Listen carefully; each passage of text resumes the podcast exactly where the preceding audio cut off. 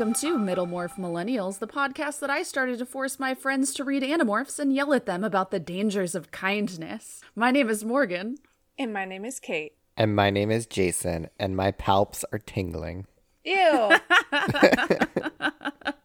Uh, today we're talking about the Hork-Bajir Chronicles, which is the first of several Chronicles books. Well, actually, it's the second because technically, um, you pulled this out of order. yes, Andalite Chronicles um, is before this, but I think that this is a better place for Hork-Bajir Chronicles, and then Andalite Chronicles we're going to read after 23. So everybody get hyped for that. Oh. And don't worry, we're not going to skip over Megamorphs 2. That's coming up too. So That's the dinosaur in one, right? books. Yes, it is. Ah. We we are serving all of the backstory, side story, down story, up and around, twisty story. yeah, This is a, story. a great book. This yeah. was a really good book. I have to say, my favorite in what our in the series so far. What we've read, I I love backstory. You got you got Underworld three favorite. Yeah. like it's like you got romance. Um, yeah, it was it was really good and tragedy. Hell of a lot of tragedy, and you know Yeah, it's it coming was very too. Romeo and Juliet. yeah. Um, But- yeah, so this book, for those of you guys who don't know, is told from three points of view. We have Eldrea, the Andalite. We have, okay, I pronounced it Dak Hamee. So we've got like a Sean Bean situation where it's like ah in the first name and ah in the second name, like Dak Hamee. See, Dak. I say dak Hummy. I say that too. Yeah, I was, that's good I was gonna Yeah, go with that like coming. Uh, that sounds good too. I yeah. oh, okay. um, and then we have Esplin nine four six six a Yeerk. So we've got Andalite, Hork-Bajir, Yeerk, and it jumps around kind of like Megamorphs one does. So we split it up that way for our um recap. I am Eldrea, and I Yeah. forgot which view is doing which. I am the Oh. big. Not my problem. I'm the big bad slimy yeerk. yeah, we'll be narrating all each characters, and I'll be uh, narrating for Dak Hamee. Yeah. I thought that this really book really gets to a lot of the major themes of the series. So basically it's the story of the how the Hork-Bajir home planet got taken over. Yeah, And definitely really hit a lot of the similar, like a lot of ongoing themes. Uh, a lot of arrogance and hubris being Yeah. uh, taken to school, and uh, consequences of that from different alien races, and Yeah, not and so it's kind thinly of our veiled. first tinglings of hey, maybe the Yeerks aren't all bad, or at least they're understandable, you right, know? right? Like you understand where they're coming from because I was all through this. I was, I was like, yeah, the Andalites are kind of dicks too. After yeah, all it of was like they're all and we're introduced to other characters that are kind of sentient species that have rule over or have created quote unquote monsters. And yeah, a lot of yeah, it was just a lot of those ongoing themes, and I'm just realizing like. Damn, honestly, after we learn about uh, there's in this series, like this book was really good and it introduced us to a heck of a lot of alien species, which I have been so pestering you about um these first like what, fifteen books, Morgan. that was my true the Jabba. Jabba. Yeah, this is this is why Morgan probably uh, put this up uh, farther in the reading queue. Is she's just tired of me questioning her. Uh, but I will say, in conclusion to understanding more of these different species throughout this universe, and this is definitely telling a backstory, an origin story of how everything come to be and why the war with the Yeerks is on Earth right now. Gotta say, all in all, the Chee are looking extremely good for the most sentient species that have created something like another species or another Oh, the Pemalites, beings. yeah. yeah, exactly. The uh, sorry, the Chee are the androids of the wait a minute, what are they? The uh. Pemalites. Pemalites. Yeah. Yeah. the Pemalites are looking the best sentient species so far that we're aware of in this galaxy. Yeah, and I, I feel like there's a lot of themes of like, is kindness good? Because in this book, it has a lot of negative consequences. Also, themes of like imperialism and subjugation and like a lot of r- race, you know, actual race issues. Race war, Yeah. literally.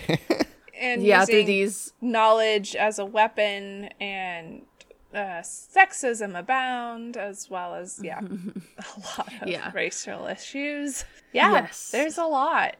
Yeah, it's it's great. Oh, and I sent you guys a picture of the covers. Um, so we've got the outside cover and then the inside cover, which doesn't have like that that window in it like most of them do. Um, we've got a picture of Dak and Aldrea on the front cover, and then just their like headshots, and then you open it up and it's them in the Hork-Bajir Valley, which I feel like definitely uh is a little bit lacking due to the 1990 whatever technology, but Oh, it's pretty cool. I always thought their blades, in my mind, I imagined their blades to be like bigger, just like over exaggerated.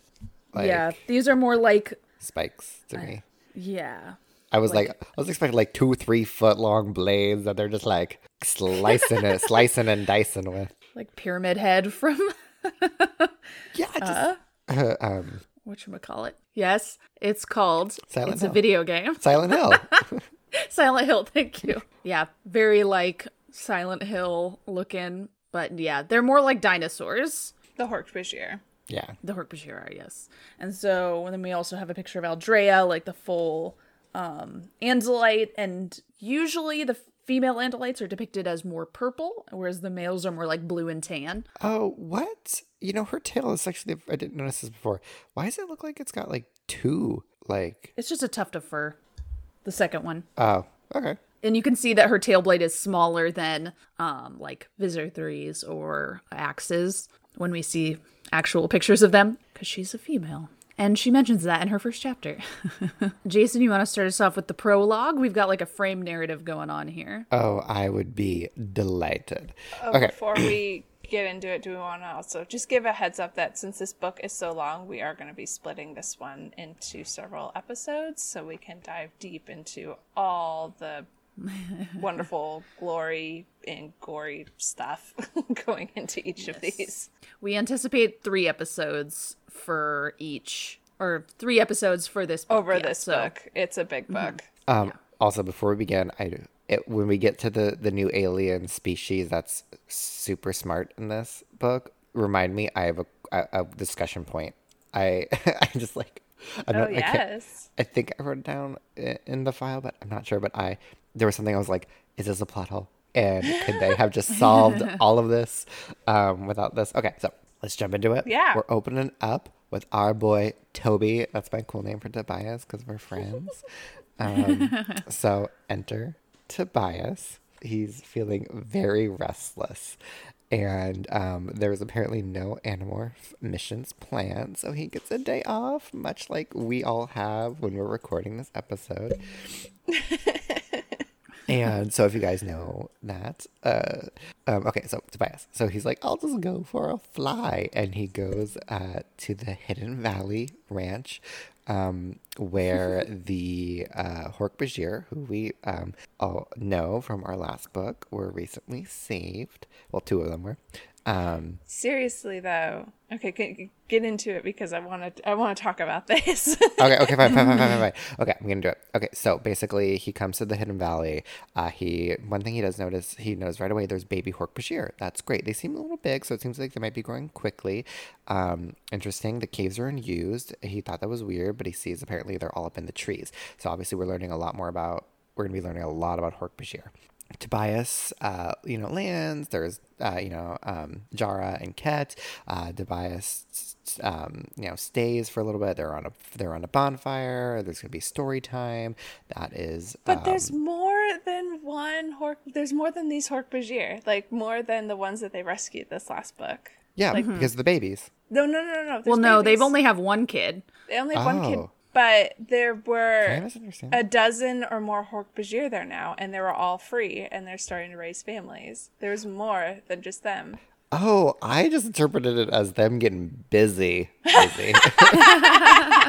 So, like I said earlier, this one comes after 23, so it's not immediately after. There is some time that has passed. And in 23, we do learn that they have been um raiding Yeerks, like Yeah, raiding like- like they- Yeerk they- compounds and freeing more. Okay. They've been freeing more Hork-Bajir from the Yeerks. Okay, this is what I wanted to know because I'm just like, hold on a second. We just spent a whole freaking book trying to rescue just two of uh, these Hork-Bajir, and now there's like a whole little like uh, community out in this hidden valley that this Ellimist has sectioned away for them.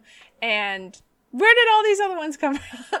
I'm gonna assume that Dak, and, or sorry, Jara and um, Ket have had instructions given to them by the Ellimist to save some of these your uh, save some of these Hork-Bajir because otherwise, I don't know if they could uh, carry that out on their own.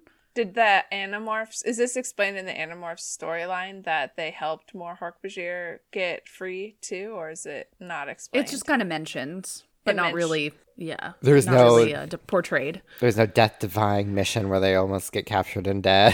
every for, like, a single little- time as they try to do this for like another what six or twelve Hork-Bajir. Yeah. Okay, sorry, that was my talking point, Jason. I just like what? No, hold the phone. no, no, go for it because that I that was completely opposite to obviously what I was thinking. Uh, they just had a lot of bebes all at once. well, they're like reptiles, They baby. have litters. yeah, maybe they had like a bunch of eggs, or I don't know if they lay live. Yeah, young, I, like, I was wonder if like- they lay, they have to lay eggs, right? Otherwise, the the blades on the babies have to be like really soft when they come out. Otherwise, soft floppy blades. yeah, otherwise that would be really bad for the birth giver. Oh god, or maybe the blades are just like you know alien style, and it's just bursts from mom's stomach, like I'm here, what, what about and then she heals porcupine? really fast because apparently Yeah, Hork-Bajir can do know heal they really, fast. fast. Yeah, that was also. oh, so I was gonna save this for the shark episode, but I did learn that male sharks bite female sharks when they're mating. So female sharks heal super fast. So maybe that's it. Maybe that's it. oh my I- goodness. I know it's like a mating ritual, but like, how? I just feel it almost makes me feel bad for sharks. Like, like oh, they want to interact with the environment and test things. Let's give it a bite. I'm gonna mate, Mm-hmm. bite, and I'm like, guys, stop biting. Stop There's biting other things. stop, please stop That's biting things. that's asking him to stop breathing in all essentiality, Jason. I I know it's just it's just such. I think it's such an unfortunate thing for the sharks. I don't think they think that. I think they're fine with making their life through biting. Like the more successful you bite, the more you live. So yeah, but not not when, Yeah, not true. when humans get involved. That's what I'm saying. I'm just like. Oh, well, yeah, humans are the problem here in this whole equation. Let's just put it like that. Oh, yeah. No, uh, that would have been funny if they're just like, yeah, we made this whole community and it's just like, you know, had a dozen, I don't know, 20 some odd Hork-Bajir babies all running around. But they're no, they're adults and they're all there uh, hanging out in the valley, the Land Before Time Valley. It totally feels like. yeah, for sure. Uh, okay, so let's jump back into this. So we are uh, Tobias is going to be staying for story time, and there's Yay. stuff about the Jubba Jubba, Father Deep. Obviously, we're all going to know what this means later. Um, but um, Jara is going to tell the story of the war with the Yeerks, and this is exciting. And so basically, um, it's really interesting because how Jara does this, he starts like like you know when you grab your um you like put your your knees up and grab them and he starts rocking back and forth and then um you know it's sort of Tobias is like it feels like it's it's not like it's not told in like a traditional way. It's sort of like um uh, it, hard to follow at first in the mix of Hork-Bajir and English languages, but it, it starts to really sort of somehow like grab Tobias, and he says like holds his brains, and he could not only hear the words, but he could hear the original words and the others, and I think it's more like I don't know. To me, it was sort of like he's almost like having a vision. Like, and you guys can sort of correct me if I'm wrong, but No. um, Yeah, yeah, it seemed like it was more like of a not just like a verbal thing, but like a uh, like an audio visual He was immersed. Like, he hallucinatory. immersed. He really experience. immerses himself, yeah. Yeah. Because he says, I forgot where I was. I was far away. And And so he, he really gets into it. yeah, and this comes from Jara's grandfather, so his father's father, which Yeah, they call them father, Father father. is your is your paternal grandfather. which is funny. Um, so we also then get the chapter and the prologue ends with the introduction of our three main characters: an Andalite female named Aldrea, a Yeerk named Esplin, and a Hork-Bajir seer Doc Hummy. Indeed. And so chapter one is from Aldrea's point of view, and it says Andalite year 8561.2, Yeerk date generation 865 mid cycle. No, sorry, 685 mid cycle. Uh, Hork-Bajir date early warm, and Earth date 1966. I loved the consecutive dates. It was so awesome. I did too, and I really liked the Hork Bajir date. Early Yeah. warm. I was yeah, like, early "Whoa." because they don't keep crap keep because they don't keep track of years. They just know the cycle. So it's early warm, so it's like spring for them. Yeah. Yeah. So we start off with Aldrea introducing herself, and she says, I am an Andalite, a female. That was all there was to say about me back then, but later I became much more. My name became a cruel joke among my people, and later still a curse. So we open up, and she's on the Yeerk homeworld. Shit is going down. No There's shit. Andalites yelling and cursing and running around. One of these Andalites is Alloran Semitur Corrass, who we know later is Visser 3's host body, but right now he is not. Um, and he is giving a report to Prince Seerow. Wait a minute. Alloran Semitur Corrass was uh Visser Three's host body? Yes. Wait a minute. Who is the I thought who's the general that uh was talking to Ax back on the Andalite homeworld that said, Yeah, I was there with the Hork Bajir and I let them decide to watch them fail. It didn't help them at all. I thought that guy was named Lauren. No, but we learn Alloran's name in book eight in Ax's first book when uh, the Yeerk drains out. Visser three leaves his host body, and he says, "My name is Alloran Semitur Corrass. Like, give me give a message to my wife." Okay, well, no, no, no, no. All right. So then, who's what's the name of the general that was supposed to be helping the Hork-Bajir but didn't? Uh, let me check. 'Cause That's I in thought, the same book. I thought this was. I thought this was the general. Yeah, but he was just there because we do know that there were some more survivors. Let's see. Because when Ax finally got to the planetary um, telescope and was able to contact his homeworld in Ax's first narrated book and book gosh, eight, uh, he uh, got a hold of the general, this older Andalite general that was the one that was on the Hork Bajir world and, you know, didn't end up helping the Hork Bajir defeat the Yeerks. They kind of just like tried to see if the Hork Bajir could defeat the Yeerks on their own, but didn't really interfere and was Okay, so we have um a bunch of Andalites show up because we do have like a um a flashback, but I think it's Captain Nerafir is the one who tells him to pretend it was him that gave the humans the morphing power. Uh and then we Was have it? like I thought a commander I thought Nerafir was the one who was on the dome ship that went down. All right, let me click all these Andalite names that are blue. Uh Lirim, Arapath, Liram. Taros. It was Liram. Yeah. Sorry. Thank you. I just got- Yes. I was assuming this was Liram the whole time. You can go to the Seropedia and then go to the book and then scroll down and it'll be like characters who appear and then they're all blue, so you can just click on them. But yeah, uh was like old Tailblade or whatever he called him, so Yeah, Nerafir was the one who was uh, captaining the dome ship before it went down, and Ax had to uh, kind of like take the dome Take and the fall. Yeah, crash, for sure. Crash onto Earth. So anyway, Alloran is telling Prince Seerow, we know of Seerow's kindness from that same book, that something has happened. And Seerow is kind of in denial. He's like, they promised me, they gave me their word. And Alloran's like, I have visual logs. And so he brings up this hologram and plays it, and it's an army of Jeds, which or Geds, GIF GIF situation. I guess Geds, armed with knives and spears, and one of them has a shredder, which is like their handheld laser beam, their phasers, and they attack this Andalite patrol and steal their ship. And Prince Seerow still like can't believe it. He's like, I trusted them. They gave me their word. They wouldn't do anything. And Alloran's like, you fucking idiot. You got duped. Duh. You they're They're parasites. parasites. What did you expect? Yeah. Who live in like swampy, boggy, like bullshit. It's like, dude. Yeah. And um Aldrea says Prince Seerow, whose name was to become a curse word and a joke. He was my father. So we learn that she's the daughter of Prince Seerow.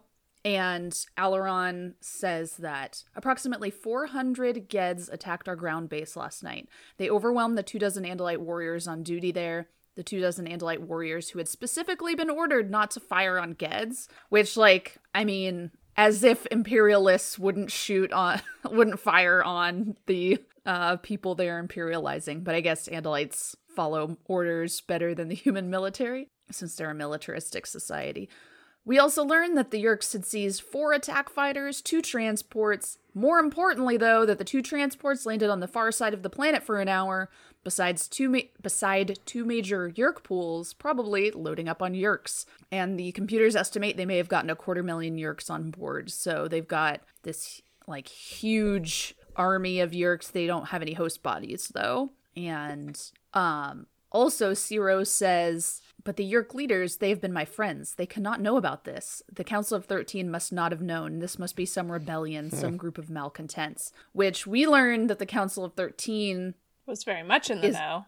yeah, they know. So the Yeerks invading Earth aren't really rebels because they have the they have the support of the Council of Thirteen, and the Council must have been on that those ships too, because we hear about them later. Yeah. Um, Aladrea's like, okay, we're probably gonna leave this planet soon, and I don't know where we're gonna be going. She also notes the Sulp Niar pool outside, which is the pool that Chapman's Yeerk is from. Also, the Yeerk who infested Tom and then Jake later in book six um, is from the Sulp Niar pool. It's like a common reference. And she says, I had come to the Yeerk planet with my mother and father. It was all part of showing the Yeerks that we were sincere in our desire for peace and friendship. But I had never liked this planet. I had never liked the Yeerks, and now they had destroyed my father's dreams. Seerow's kindness. My father's love of peace had released the evil of war on an unprepared galaxy. My question is like, why did they have to bother doing all that for like to show the Yeerks they meant peace and kindness? Like, what are the Yeerks gonna do?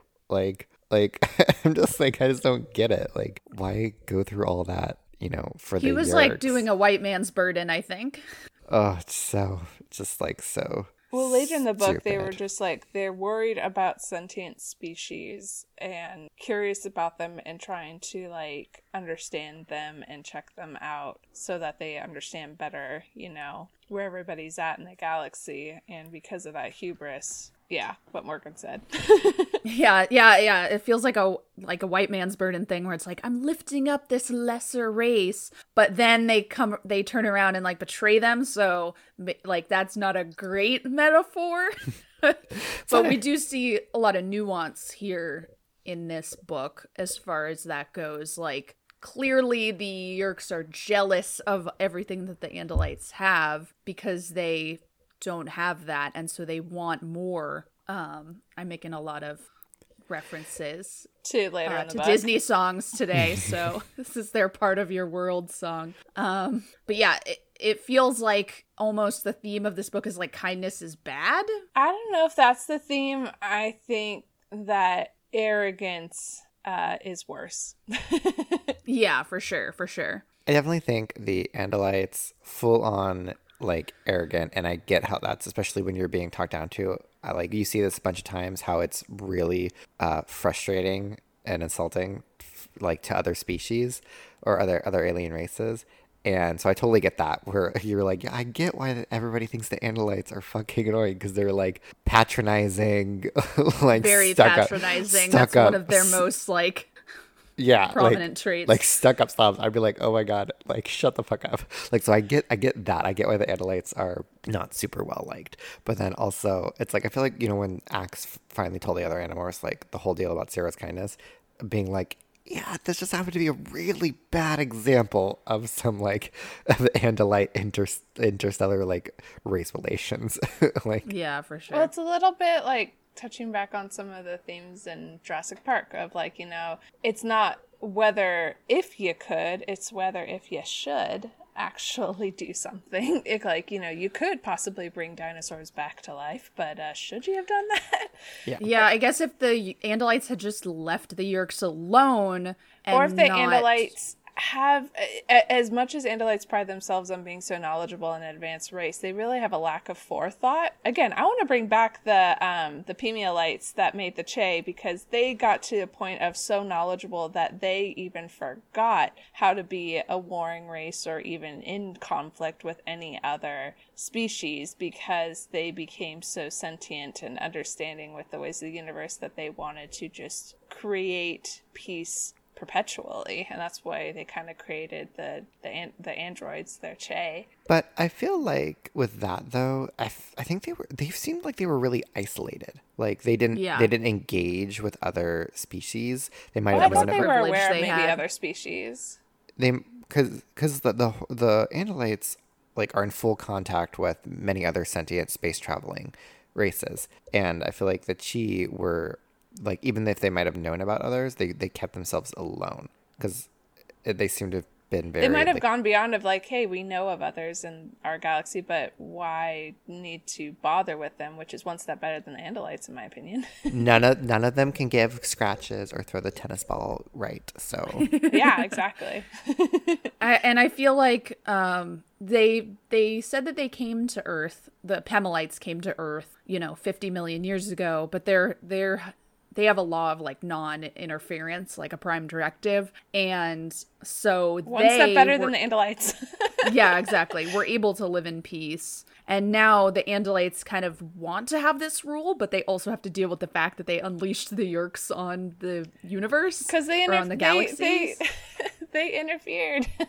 Yeah, exactly. So they're like, well, we don't want to interfere anymore, but also we need to interfere because we need to deal with this problem that we created, but also we're not going to respect the I would species call this that we're trying to out save. as another one of the overlying things because then you also got even more omnipotent creatures like the Ellimists that is like the be all and end all kind of like influencers and watchers of space and time, but yet still want to interfere and have an agenda as well. So it's hard to take the ego out of these characters to an extent. yeah. It's um it's there's a lot of layers here and I feel yeah, like I'm think last week or the week before I mentioned that meme with the gun shooting pointing at the back of people's heads and there's the sniper at the back. It's like we've got Hork Bajir in the front, then Yeerks, then Andalites, then the Ellimist is back there with the sniper rifle. Like different layers of the way that species who, or even the Arn, throw them in there too, because we'll meet them in a minute. But in a minute, Yeah, we definitely probably the third episode about, of this. We'll talk about the Arn later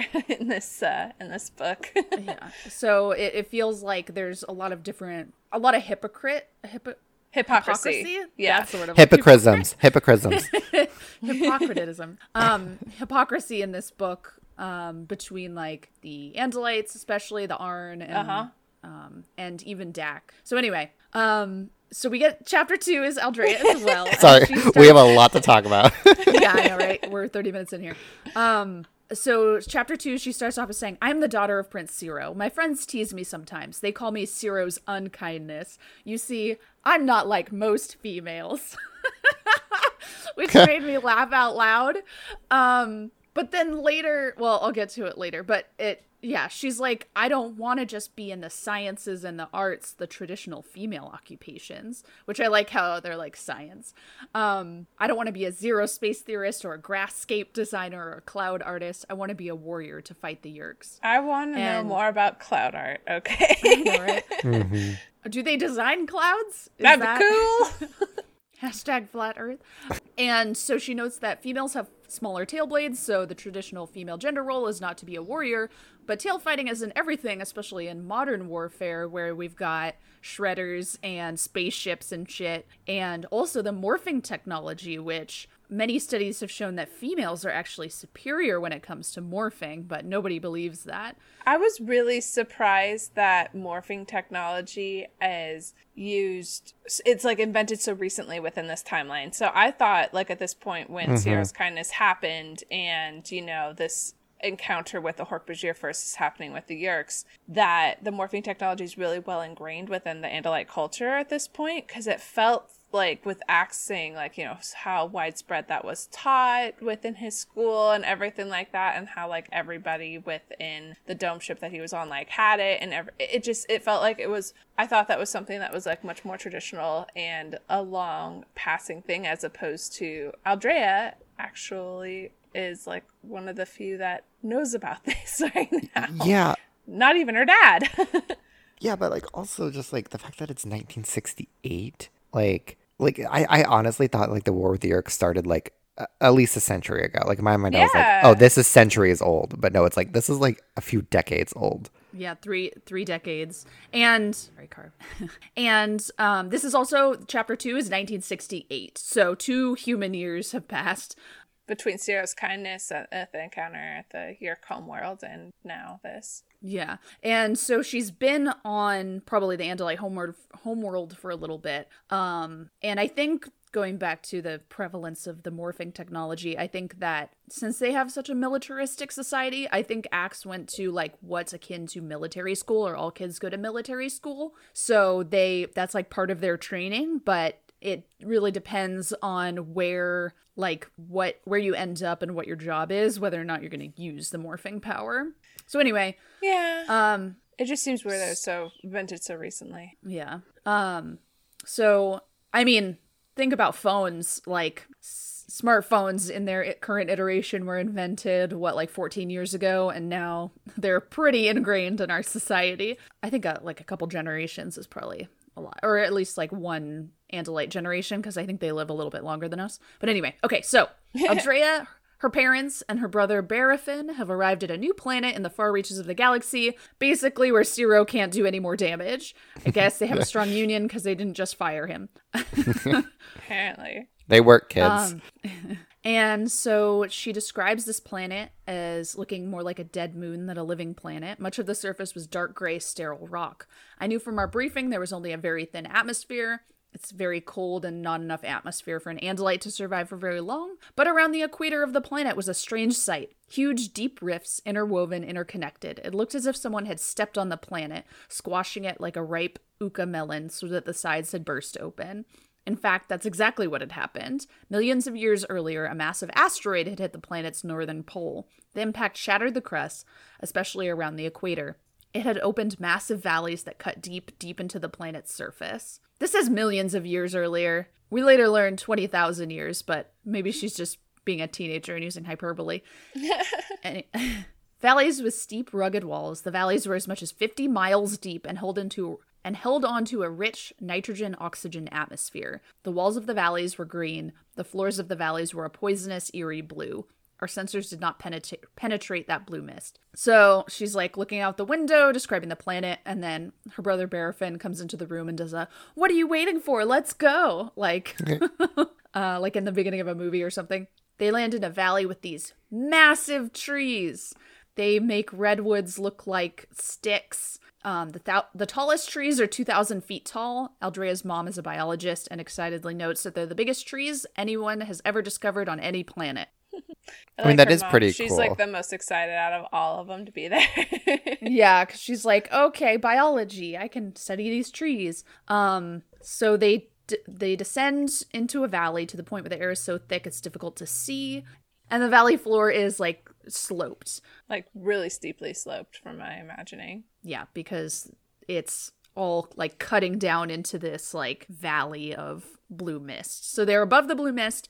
They land in a clearing of grass. The crew starts to unload all their stuff, and Aldrea is like, Where's the intelligent species that's supposed to live on this planet? And her father says they're not a city building or road building species. They're quite primitive, according to the data from the robot probes.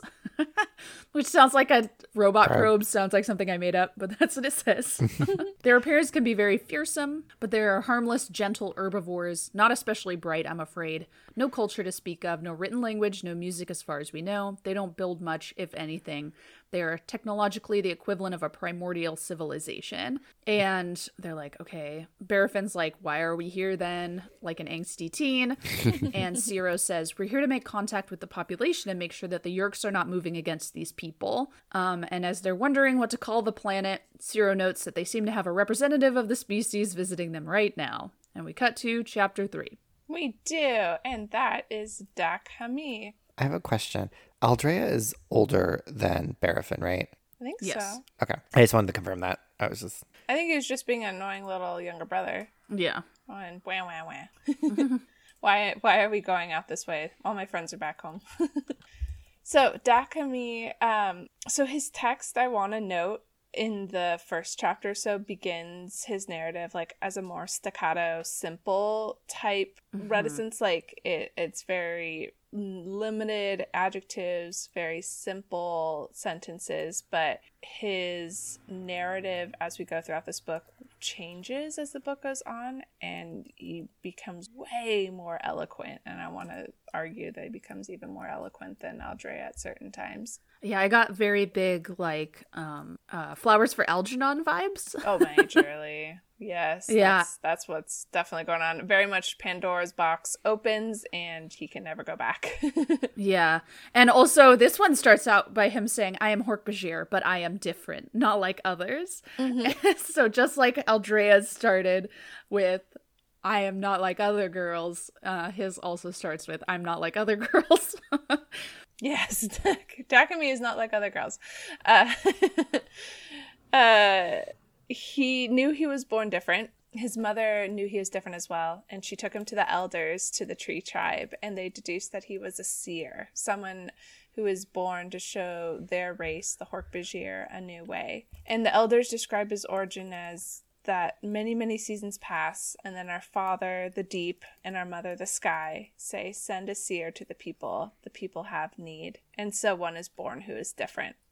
The elders said that the deep or the sky will tell Dak what to do. Up until then, he will have to wait. So he waits and thinks of things that no Hork-Bajir ever thinks about. He wonders about the deep and what it holds. He wonders how high the sky is. He would take strips of bark and draw images of rocks, trees, and the Jubba Jubba monster that lives in the deep. Or he drew an image of his friend, Jagil Hulan. His friend did not understand what Dak was trying to convey with his drawing. He didn't understand drawings. Hork-Bajir did not draw. Then one day, Dak was striking bark with his leg blades and looked up at the mother sky. He saw something different streaking across the sky, and curious and drawn to it, he followed the object to the landing uh, to where it landed in his valley. Out of the sky object, four-legged creatures came out, creatures he had never seen before. They had no horns and no mouths. Dak Hamee introduced himself, stepping forward to the new arrivals. I am Dak Hamee, he said. They did not speak. They only stared. I am Dak Hamee,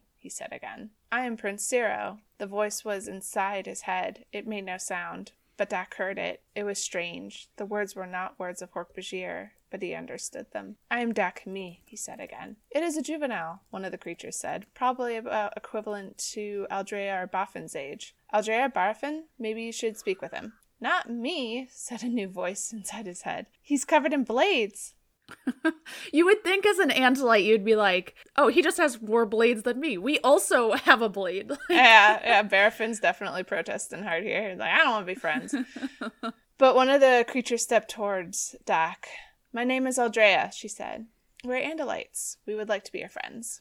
Suddenly, Dak knew that his waiting was over. This was the new thing he had been created for. This is what he had to understand so that he could show his people the way. This is why Father Deep and Mother Sky had made him a seer. Chapter 4. We're continuing with The Dak narrative. I know. Doc. Well, this, uh, yeah, we're we definitely going deep into this book uh, more closely than than uh, some of the others. After contact with these strangers, Dak went back to his mother and the elders. They confirmed that this is what he was born for and to watch and speak with these new strangers and to show them the way. Dak went back to the strangers, and there were only four of them left at this point. The rest seemed to have gone away in the flying egg shaped object they came in. The remaining four had dug into the steep valley and had covered that area, that scooped out area, with a cloth that hung in the air. Dak convinced his friend Jagil to come with him to talk to the strangers, and Jagil reluctantly went with him. He was afraid. Dak was eager to watch them, to listen and to learn. Hello, one said uh, to him, making the sound that was only in his head. I'm Dak Hamee, he said. I am Jagil Hulan, his friend said. Not enough for universal translators, one of the strangers said to the other. We need more words before it can begin to translate. One of the strangers, the smaller one with the smaller tail, pointed at herself. I'm Aldrea. I am an Andalite. I spoke to you before. Do you remember? Tell you one thing, the other smaller strangers said. You don't want to have to fight these Hork-Bajir. Those blades look very serious. This is Barafin again. They're peaceful, non-violent. I'm assuming that was probably her father, Prince Seerow, that said that. I don't know what to say. It was confusing to Dak. So he said, Welcome, Aldrea. Welcome, Andalite. And uh, one of the Andalites say, Not exactly chatty, are they? And then the one called Aldrea came forward, and with her hand she pointed uh, to the closest tree. Tree, she said. and Dak understood her. She wanted to learn more about this tree, so he described it, what bark to harvest, and how it helps the tree grow. Got it, one of the other Andalites said. The translation is effective at 64%. Coming online now. We understand you now, Aldrea said. And Dak said, I understand you. Yes, that's because thoughts speak words with universal symbols as well as with specific words, a, uh, the older Andalite said to Dak. And he looked at Aldrea. He was confused. so I think this is um, Aldrea's mom, Prince Seerow's wife, and she says to Prince Seerow, My love, I think perhaps it, this is the case where we should allow the young ones to communicate. Aldrea seems better able to communicate with young Dak Hamee than you or I. This young Hork-Bajir is not an official. I think this is an informal contact. so I back- so I just want to note I am on Barafin's Seropedia page, and yes, he is a younger brother. Also, their mother never gets a name, which is annoying. Also, Dak is listed as brother-in-law under family. Spoilers. So Aldrea came over to Dak and Jagil with her brother Barafin following her. Dak asked her where her tribe tree was, and she said it was not here, it was on another planet. He did not understand what this meant, so Aldrea asked if he sees the stars at night. And Dak said, Well, when Mother's sky is dark, she shows us her flowers. And Aldrea says, Well, each of those flowers is a star, like your own sun, only very far away. Jagil did not grasp this concept, and Dak had a hard time understanding at first that things could be so far away. But Aldrea persisted in explaining the concept of distant stars. I like how Dak's like, yes, things that are far away look small. This is true. And Jaggle's like, far is far. I don't understand. like, just as hurts. far as far, looking alarmed. Ah. So this concept of there being other planets and the flowers in the sky actually being stars and suns, it opened Dak's mind. Mother Sky's flowers were suns, and these strangers had come from one of those suns. The things that Dak thought were true were no longer true. He felt he wanted to know more. This feeling was not new, but now he felt like this delicate stranger could help him. He knew he could learn so many things, so many things. On that day, the old Dak Hamee died. On the day, the true Dak Hamee came to be the seer. And we'll cut to f- chapter five. Yeah. What's that song from from Tarzan? Disney. Oh, Disney I- time. I got wanna ma- know. yeah, can you show major. Me? me. Wanna I wanna know know. about these strangers like me. Mm-hmm. Major Tarzan Jane vibes throughout this whole book, man. yes, one hundred percent. Spoiler for the ending. Except, except the what's the villain's name in that? He doesn't die. He just gets defeated. That, that was a that's a rough uh, villain death. Like he gets hanged by a vine. uh oh, in Oh. the Disney movie? oh, and you see the shadow uh, silhouette on the trunk through the lightning blasts, which is really a nice uh, Clayton. I was Yeah. gonna say Conrad. Close Clayton. enough. Clayton. Clayton. Uh, someone was talking on Twitter earlier this week about like when are we gonna get a hyper realistic Animorphs TV show? And I'm like, it Ooh, has to be HBO HBO, level. yeah, Mm-hmm. please HBO, please. I mean, HBO Max didn't HBO Max take over Adventure Time too, so they're interested in like different Yeah. sort of different things. So Yeah, with the level of gore and stuff that's illustrated, there, there's definitely it's it's it's beyond just a children's well, question. series. So if HBO did it, obviously it's going to be like rated whatever. There'd be a um, lot of adult. boobs. well, my question is, my question is, would you would you want the the Animorphs, the main cast, would you want them to be middle school, high school, or adult?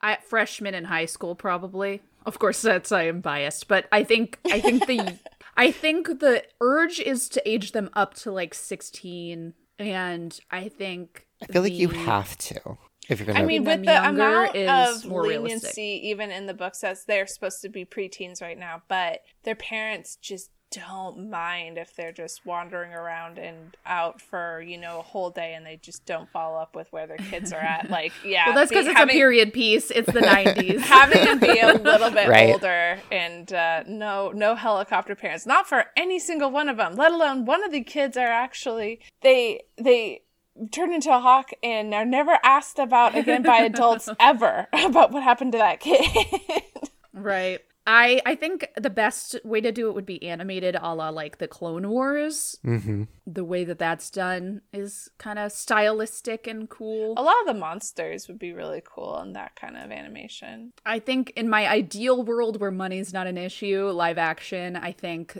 the um like morphing segments could be done. Um, but I don't think we I don't think the way it realistically could happen could be produced, they would want to do that live action. What if it was an anime? Oh yeah, that would be dope. I think Sailor it would- Senshi transformation. I think it'd be really cool if it was more anime style. Make it happen.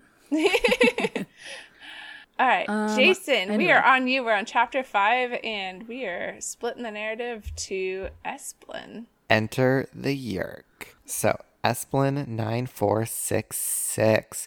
So basically, um, this is also we're getting to a little about um Yeerk reproduction. So uh, he, he says uh, Esplin was born from the decaying bodies of my tri tripartite parents. Um, so I think that means there was three parents involved, along with several hundred brothers and sisters aboard the ship. So he was born on the ship. And one twin, naturally, as you know, from the double number designation. So the six six means the double number at the end means he's a twin. Oh, wait a minute. Does this twin ever come into play, Morgan? Yes. Oh, is it Visser One? Also, wow, uh-huh. that would be buck wild. Morgan, is it Visser one? No. oh, Also, I w- do want to point out that this chapter starts with "I come from no regular Yeerk pool." He's also not like other girls. oh my God, they're all not like. I I laughed out loud when I saw this. was Esplin that particular Yeerk pill? So there's that one Yeerk that was helping Ax try to thwart and give a lot of issue to Visser 3 back in Ax's book. But he came from the same Yeerk pool, didn't he? Esplin. Yes, yeah. They a lot of Yeerks came from the Sulp Niar pool, um, which presumably like that means that they are the Yeerks who like either they renamed one of the Yeerk pools on the ship the Sulp Niar pool, or a lot of these Yeerks who like were the original 400 um came from the Sulp Niar pool and then they flew to the other side of the planet and picked up from Yeerks from the other side from a different pool. I don't know if that makes sense. But this Eslin, it's Eslin, not Esplin, was that other Yeerk. Um, 359. Oh, it was close. Esplin instead of Esplin. so close. Oh, Yeah. I was so close. So Visser 3 sacrificed a Yeerk from the original Yeerk pool on the Yeerk home planet, which means that he's got a lot of power. if they how long do Hork-Bajir live? Because this kind of goes back i think to the last book when we were asking okay so how did the Hork-Bajir keep do like the yeerks breed as Hork-Bajir so they can still like infest Hork-Bajir young within the yeerk empire? Or is somehow being possessed by a yeerk allow that controller to like perpetually keep that body going for as long as they want until the yeerk itself is killed Yeah, I think I mean they age still. So I think um I'm looking at physiology. There we go.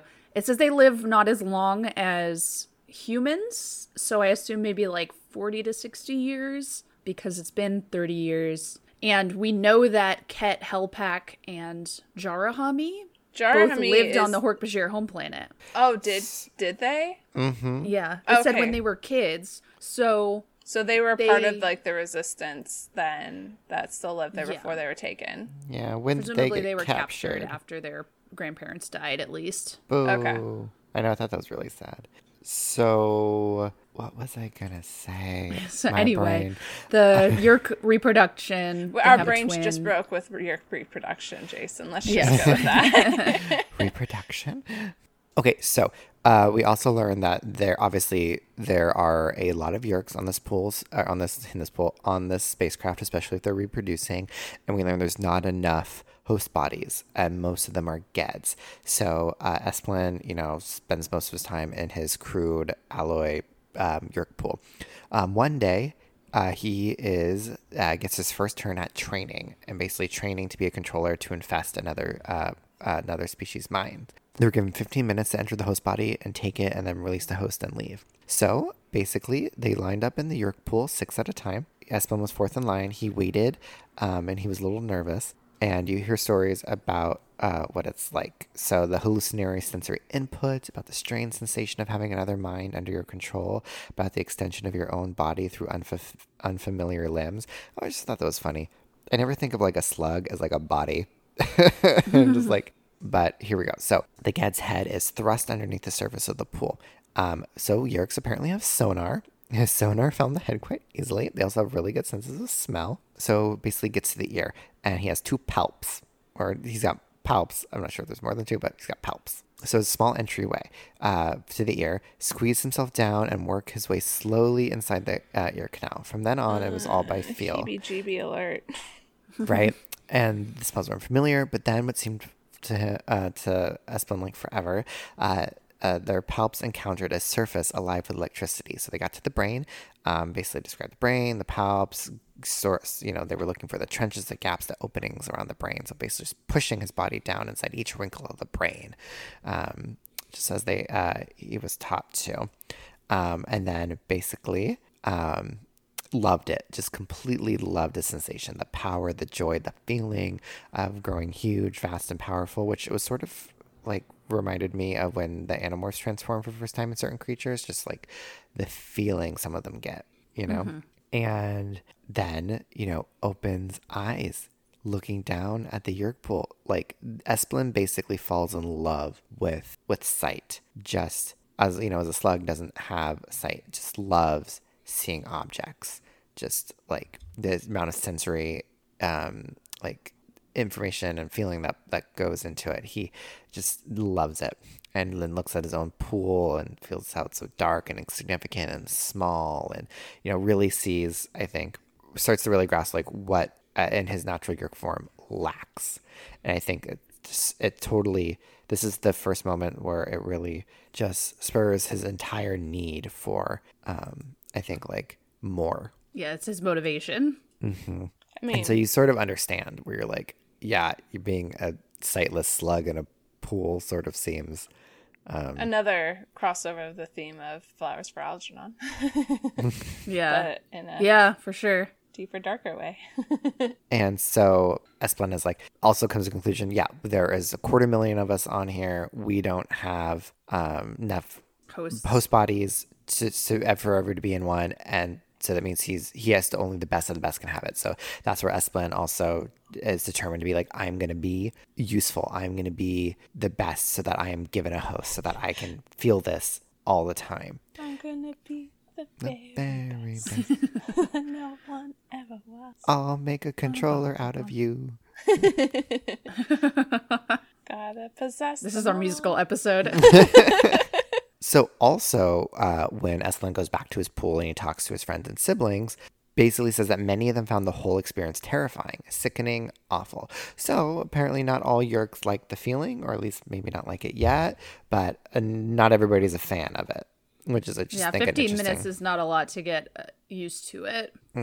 Also, Esplin then decides that uh, they're going to learn as much as they possibly can about the Andalites. They are they're the enemies now, and it makes himself useful. He's going to learn the enemy, know the enemy, and um, they actually uh, can now access computers in his Yeerk form. And I think it's just so cute, like a little slug with some palps on some electrical thingy, whatever. But accesses the computer and learns just starts learning everything, everything, everything they can about the Andalites, becoming an Andalite expert. And that's where it ends. We get some, we get an, a Yeerk character and their main motivation and feelings. So yeah, Esplin, he's he's a rising star, one to keep out an eye out on. Or is planning to be a rising star. All right, so we cut back to Aldrea, who's running across a field eating with her father, who is still kind of convincing himself this is a scientific mission to learn about the Hork-Bajir, uh, when it's actually to make sure that the Yeerks aren't coming here. And Aldrea believes that that's because he doesn't want to believe that the Yeerks are evil, um, or, you know, terrorizing the universe. During this part, we learn that the Yeerks have attacked a moon colonized by the Skrit Na and taken additional ships and weapons. They cannot infest the Skrit Na. Seized a Hodgebron colony ship, but because their brains are decentralized, they cannot infest them either, and leave the giant ship of 8,000 Hodgebron to die. Successfully infected a group of Ongachik, that was the hardest one for me, Ongachik mis- minstrels But because that Oh, species is is, it, like- nomadic, Ongachik? Ongachik. Ongachik, minstrels. Um, but because they're all nomads, it's difficult for the Yeerks to fully infest them because they're, They're spread the out throughout the galaxy. of this galaxy. Yes, except it was really easy for the Fire Nation to wipe out all the airbenders. anyway, Well, were they were they really nomads if they had four, you know, places that they stayed? yeah. So I thought they actually did possess some of the Skrit Na that they captured. Did it? Okay, let me check because I thought they did too. They they just that particular colony of the Skrit Na, they were able to capture all of them and take those weapons and ships, which was helpful. But they didn't capture like a whole race of Skrit Na. It was just some of uh, a colony of them. Because the Skrit Na Yeah. ships are fast, right? They have the Ongachik and the Skrit Na as some of as in the Geds so far as some of their new hosts. So all it says is news that the Yeerks had attacked a moon colonized by Skrit Na and taken additional ships and weapons. So basically, they just raided this um, But I colony think of Skrit Na. later, I think later when Esplin's talking, they do say that they have been able to get some Skrit Na and Ongachik, but they weren't able to possess the Habrasian. I think Jabran. it was maybe their fighters or something, but um, we learn later. So I believe these three species are mentioned again, but the Skrit Na most are the most mentioned. oh, okay. And we know that they can't um, infest them because of something about their biology that we. oh, I learn thought it was So- the Habrasian they couldn't infest, and that's why they just let them all die in space and just took their Yeah. um, Yeah. ships. that too but um yeah the skrit na there's another reason. They're they're kind of bugs so i don't know if that's toxins.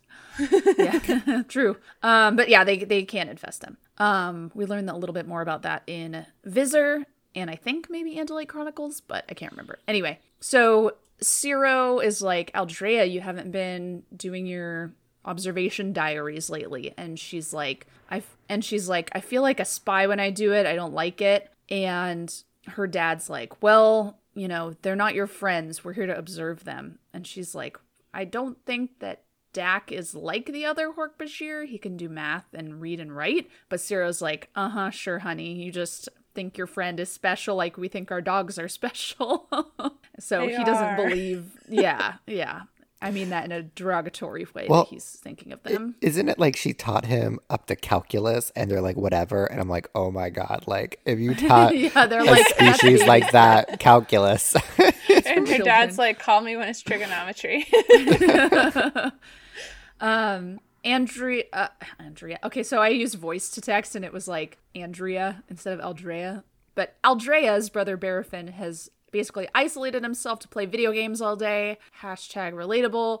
Um, her father's just withdrawn and quiet, but and her mother is busy categorizing trees and other animal species on the planet. She's like the most happy out of all of them. yeah. Again, mom should have a name. Right? Hey, just like the Animorphs, the parents are pretty much not involved. oh my gosh. yeah, right. Yeah, uh, Aldrea's mom and Jake's mom need to like you know go beca- uh, uh, pair up and go save the world together. I think they'll do great. Hell yeah.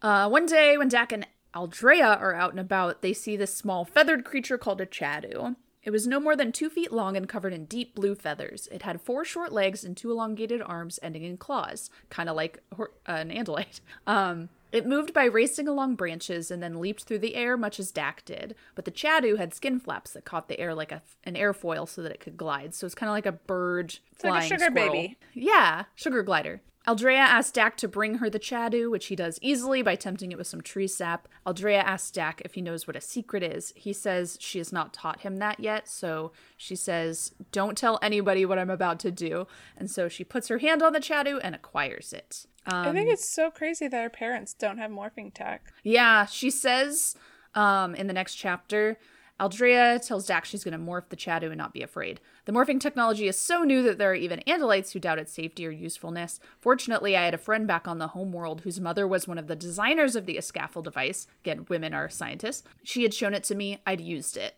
So we learned it's called the Escafil device, um, and not just blue box. And uh, she has the morphing power, but her parents and brother do not. Aldrea morphs the Chadu, mentioning beforehand it's only the second time that she's morphed. The instincts are gentle, though, and easy to control, which I feel like is some foreshadowing for later because pretty much all of the species on this planet are gentle and easy to control. We'll come back to that later. She also says she doesn't like having a mouth because it feels like a wound on her face. Um, she tells Dak that her mind is still the same, even though that she is turned into the Chadu. Both of them race through the trees and have an "I can show you the world" moment. There's my other reference. Um, Dak leads her to the tribe tree, which the elders, where the elders of his people meet. The tree has dozens of platforms arranged around it, where Hork-Bajir are just hanging out. And Aldrea says, "Remember, don't tell your fellow Hork-Bajir who and what I am." And Dak says simply, "They would not understand if I told them." Um, because like we we saw that J- um, Jagil didn't understand when Dak drew a picture of him. He's like, "That's not me. I'm me. I'm not a picture." So clearly, he they would not understand morphing. They don't uh, uh, untangible concepts. They don't seem to grasp very easily. Yeah, abstract concepts. Oh my god, that was the word I've been could not be thinking like could not think of this whole time reading this. I was like, what is it? It's like abstract thought. I I, I couldn't I didn't know what it was. I was like, you don't really like you know you learn you like develop this when you're like twelve or It's something. theoretical. yeah. Mm-hmm. And also, this setting reminds me of the place where the bunny people in Final Fantasy XII live, where it's just like really high up in the trees and there's platforms that you walk around. It's like, I just imagine that. The Viera bunny people. Anyway, Oh, nobody's imagine- played Final Fantasy XII because it's not the best one, but I like it a lot. so Okay, it was me. more of a basic concept of okay, we got Ewok slash you know elves from Lord Yeah. of the Rings type thing going on here. Got it. So they climb up the tree to the very top platform where Aldrea needs to demorph. From that spot, they can see the gigantic valley below them, including the deep. Aldrea asks Dak what is in the deep, and he replies simply terror. They say that terror is in the deep. Foreshadowing. End of chapter. Go. So, chapter 8. Q. Esplin. He basically didn't take long for Esplin to become the reigning expert on Andalites, but nobody cared. Woo! Welcome to my PhD in Andalite studies. nobody cares. so, uh, I'm still very obsessed with the moment, the few moments of seeing through the Gedd's eyes. Um, he and he just became obsessed with like, if I was an Andalite, if I could see with four eyes, because four is better than two. Um, and, you know, being like, what it was like to run and live most of your life under the sun, under the stars, you know, so very just. ro- It's like it's almost like it's weird because Esplin's like the uh, the Andalites are our enemies, but he's like romanticizing them and their life. yeah, life. which he does a little bit later in a kind of disturbing way. yeah, no shit. so it's it's it's yeah it's very it's very interesting yeah um weirdo but but then it happened um so palp to palp i love the word palp it's just like little cute little like It's still things still. I listen. It's the same reaction from me, Jason. Ew.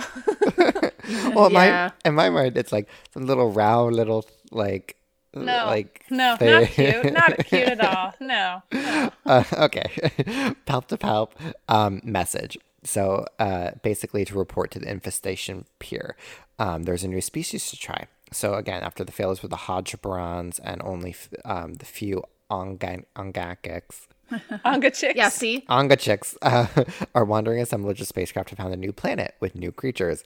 I wonder what they are. um, there, uh, three had been seized from the surface and brought aboard. One was for Esplin. So, um, same thing. Host, head, pool. Although this time the ear was large, their canal was larger, unobstructed. Nose was easier. So Yeerks released toxins to numb and dilate the ear. Learning some more. Um, um, so then with that, uh, makes his way to the brain. The brain was divided into two into lobes, two fairly smooth, one deeply wrinkled. Uh, sank um, Esplin sank himself into the wrinkles of the cracks between the lobes, and then tied into the brain. Noticing for Hork-Bajir, hearing is excellent since the smell was almost as good as their own. Opened the eyes again, basically Esplin cried silently because he the vision for the Hork-Bajir was so vivid, a line so clear, depth with amazing precision. But unlike the Gedd, feeling some resistance within the mind, a mind within the brain. So basically, it's Esplin's first encounter with a, a truly sentient creature. Um, stronger than the tired, beaten Gedd, this creature was attempting to fight um, uh, Esplin, and there was only one possible response total and complete control. And this is where I was like, okay, this guy's like batty. Like he, and then he's like, "Scream all you like," I sneered. "You belong to me now." It's like, okay, he likes it. He likes crushing the minds. Yeah, he's cruel. Mm-hmm. and it's interesting because it's like, but it's interesting because like this, for what we know of this character's life so far, it's like, are you just so bored and you, of your Yeerk life that this is just something fun for you to do because it's different? Like, like what made, what raised you to be so cruel, or is it just like inherent? I think you pegged it. I think, yeah, he's just done with his existence uh, as Yeerk and ready to grasp more power. Not only that, but they've been taught by the Andalites, and the Andalites are also, like we said, like derisive of quote unquote lesser species. So that probably has rubbed off on them at least a little bit. So he's like, oh, this creature is not worthy of my kindness because it's not as smart as me. And mm-hmm. also that they are being socialized to hate the other so that they can like infest them without guilt, I guess. You know? Mm-hmm. Have not run into a Yeerk that's guilty of, of infesting yet. Yeah, you dehumanize the creature, uh, the this people that you're subjugating because otherwise it's difficult, too difficult to um, subjugate them. And so Esplin is in a state of ecstasy. He could crush the mind with ease. And it was sad almost how easily I defeated the creature. It's feeble compared to me, has no power to throw me off, no power to retain control.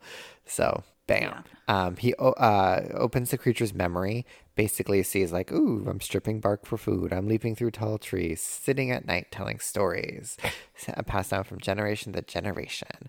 So, get a little insight again into the Hork-Bajir lifestyle. We know they're vegetarians but also so i think this is the first time we're introduced into this language so um one Yeerk controller in the Gedd bodies as Well, Esplin 9466, er, what do you er think? um, I right. So this reminds me of the SpongeBob episode where he goes to the rock bottom and it's like, I can't understand your accent. I'm just going to do that instead of the R now. let, me, let me try that again. Well, Esplin 9466, what do you think?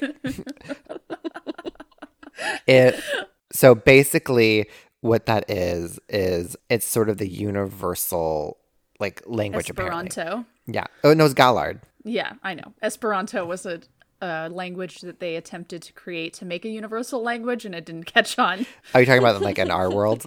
In our real life, Yeah, in real yes, life. in real life. This is common. Another Yes. D and D reference. So Gallard is basically the universal common language, and the the Gedds just can't really speak it super well. Again, they're they're still pretty simple creatures. Um, and the person that said this was Actor um, one one five four. Actor Actor uh, led the uprising against the Andalites. So basically, Actor is like the the the the Yeerk leader responsible, obviously, for this like starting this whole Endeavor. shitstorm. Yeah, the empire. Um, basically, Actor was the first who had understood the concept of using a host body to act as a predator instead of just a parasite. It was Actor who had personally killed for the Andalite scum. Also, in this part, he says like he's looking at his blades, blades that were used for stripping edible bark from trees. It was also new, so new to all of us. We didn't know anything about the galaxy then. And I feel like this is a little bit of insight into why the Yeerks aren't really good strategists, which we see some more later. They're like children almost. They they don't have spatial awareness because they're used to just living in a pool with no sight and they've only been like active species from for 30 years, like 1966 to 1996. They don't really have a vast history to pull from. Not that we do that. Not that we learn from our mistakes, but Clearly not. So, um, again, just I ask, what do you think? You study the Andalites. Can this body be used to fight the Andalites? I, so, I just needed to say that. That was a full mouthful. So, Esplin is like, yes, these will do great. These will be our shock troops. We can fight the Andalites because we're covered in blades and nimble and big. Basically, Esplin's like, I was there. Um, do you understand what this moment was? What it meant? I was there when Actor announced the birth of the Yeerk Empire. They, and then the end, the chapter ends with, "What is this creature called, or what do they call themselves?" And uh, Esplin's like, "They call themselves Hork-Bajir Actor." Hork Reveal. Reveal. this is for children. They might have needed that spelled out for them. All right, we are on chapter 9, Dak Hamee's chapter. It has been seven weeks since Aldrea has become a Chadu for the first time. She had morphed again, but tonight, uh, when she was with Dak, she was an Andalite. Dak liked it better when she was an Andalite. He did not care about a Chadu. He cared about Aldrea, the Andalite. She taught him much, and she showed him the universe uh, unknown to all Hork-Bajir. But he still wanted to learn more. And Aldrea had started to say he knows everything she knows now, but Dak was not so sure that was true. But the Pandora's box has box has been open at this point, and he needed her nonetheless. She was the only one he could really talk to now. Nobody else could follow at this point where Dak was, uh, other than she. And there was noise uh, in the night tonight, and Dak explained to Aldrea that it was the speaking trees. And she said, "You, your trees, they have the gift of communication like Andalite trees." And no, Dak said, smiling. Aldrea had said that Andalite trees could speak in a way. Guide trees, she said. Girabaz, she described him as. But Dak was not so sure uh, he believed it. His trees did not speak. He said, We call it the language of the trees, but it's only when we Hork-Bajir use our primitive communicators.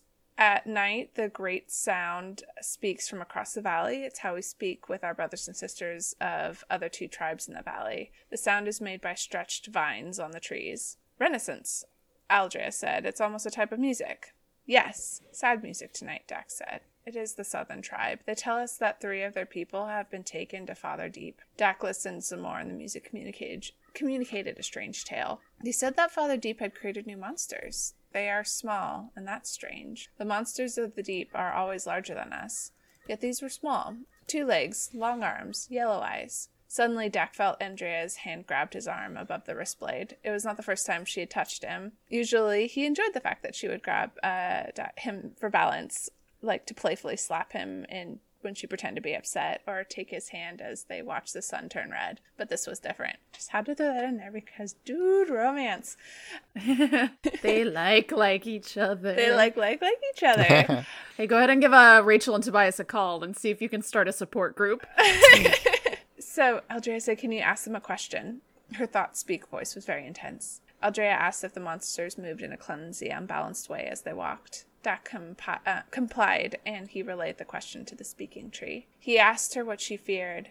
Aldrea tried to avoid the question by complimenting how quickly he was learning and becoming very perceptive at things like this. But Dak pointed out she was avoiding the question. Just then, the speaking He's very insightful. so insightful. He is, yeah, like steps better than Aldrea in a lot of sense. It's interesting that he has. It seems like this ability comes from. I mean, both like learning and you know recognizing patterns, but also from empathy that maybe Andalites don't have. He has major empathy and he's very intuitive, as opposed to yeah, exactly, because he relates far more to different creatures than Andalites ever deem themselves to do. They the speaking tree just then confirmed from the neighboring tribe. They confirmed that the monsters did move as if their legs were different sizes. The smile disappeared from Aldrea's eyes. They are, she said, their legs are different lengths. We could never figure out why they evolved that way. Who are they? Dak asked. They're called Gedds, Aldrea said.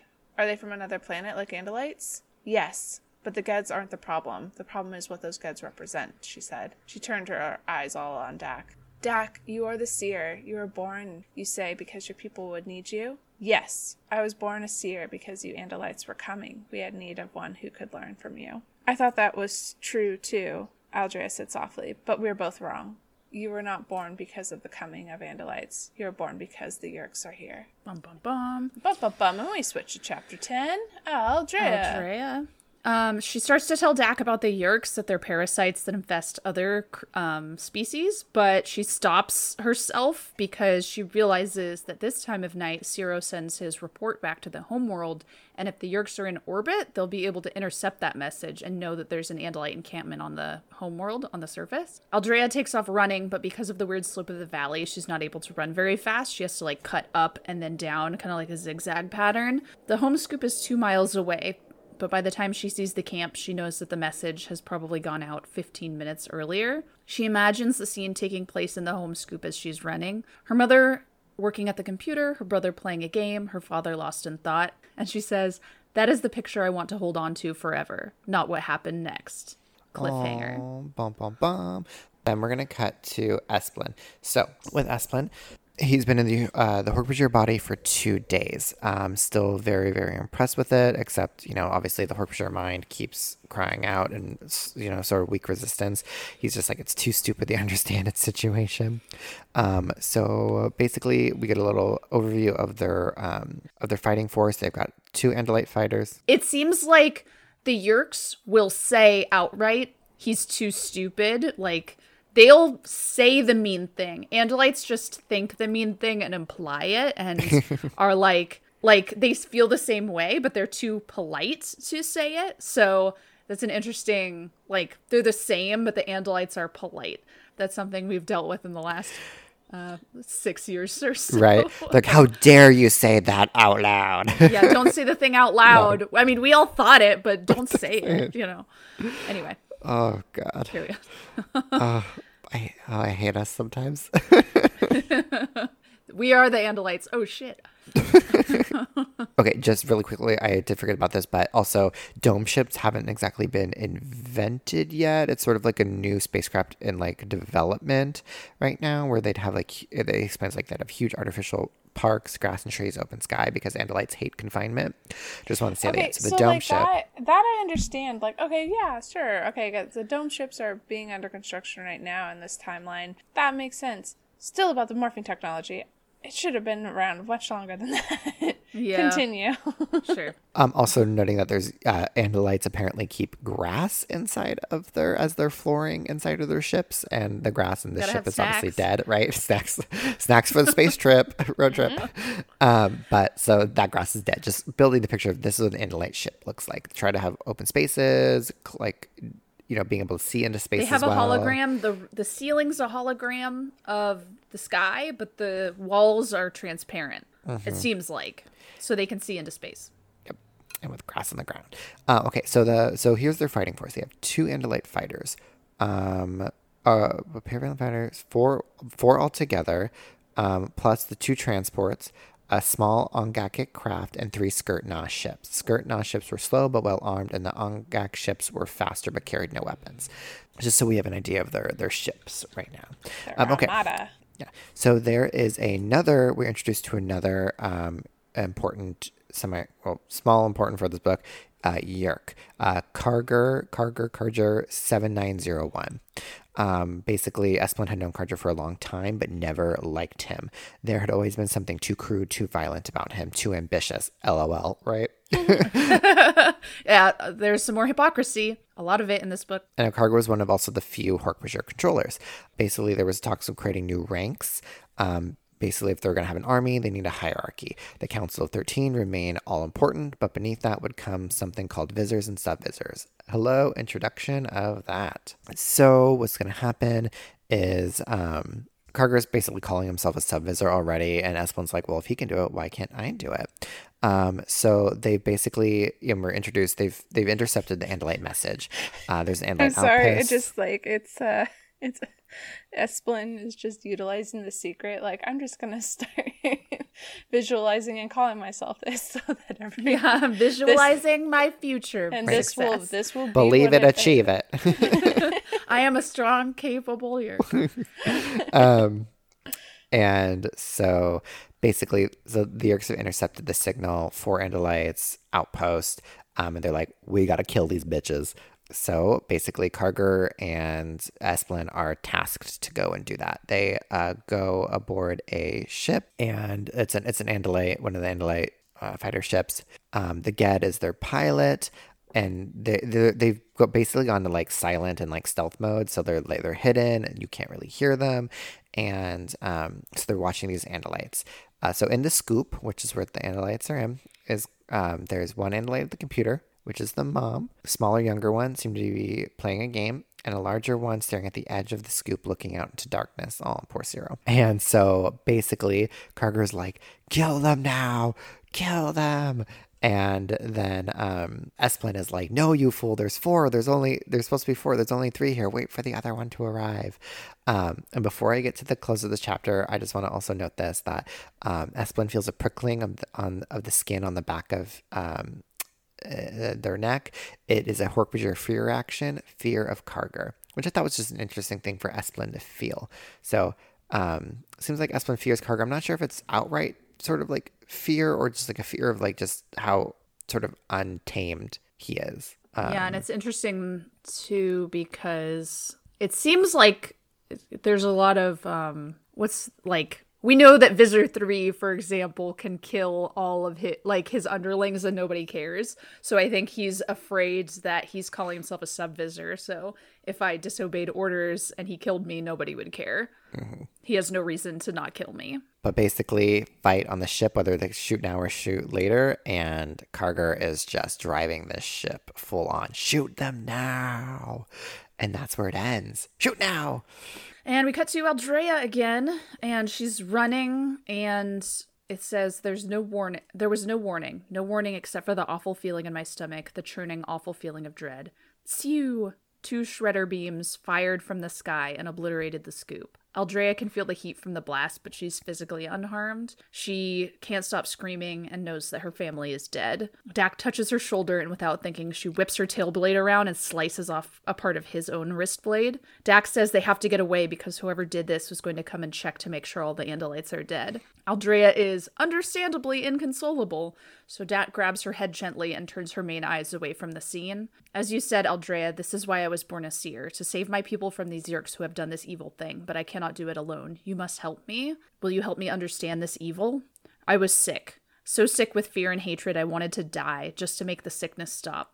But Dak had shown me a way to live, a reason to endure the violence eating away at my insides. No, I won't help you understand, I said, but I will help you kill the Yeerks. That I will do. I will help you kill them, and kill them, and kill them, and kill them all. And that's where we're gonna stop. Woo! It's been a long Ah. one. Jeez, and it just the ride keeps on going with this book.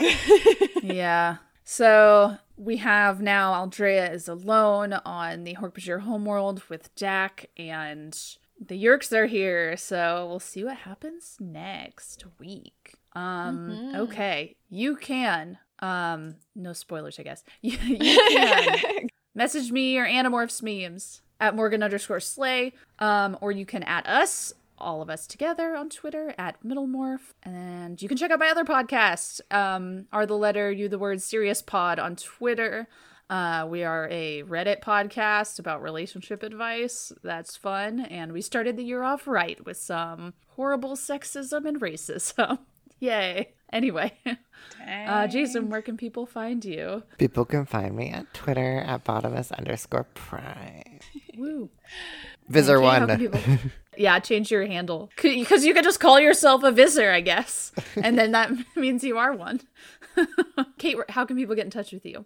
I am not on social media. So, you know, I guess in honor of this book, since it's like a back in time book, you know, talking about the history of how the Yeerks started their empire and the Hork-Bajir uh, became doomed by that. In honor of going back in time, I guess communicate with me by fax. Uh,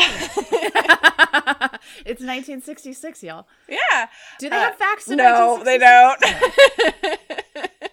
but, you know, if that doesn't work for you, you can email us at middlemorph at gmail.com. I'm looking up the history of fax machines. So since we didn't give you animal facts, we'll give you old tech facts. Looks like they've existed since the 40s in like in a meaningful way. Since the Oh. 40s. But 1966 is the first Xerox machine. So, yes, that's exactly correct. That's when this book starts, 1966. So, excellent. All right, we'll see you guys next week with part two of three of the Hork Bajir Chronicles. Buckle up, y'all. It yeah, gets wow. cray cray. Bye.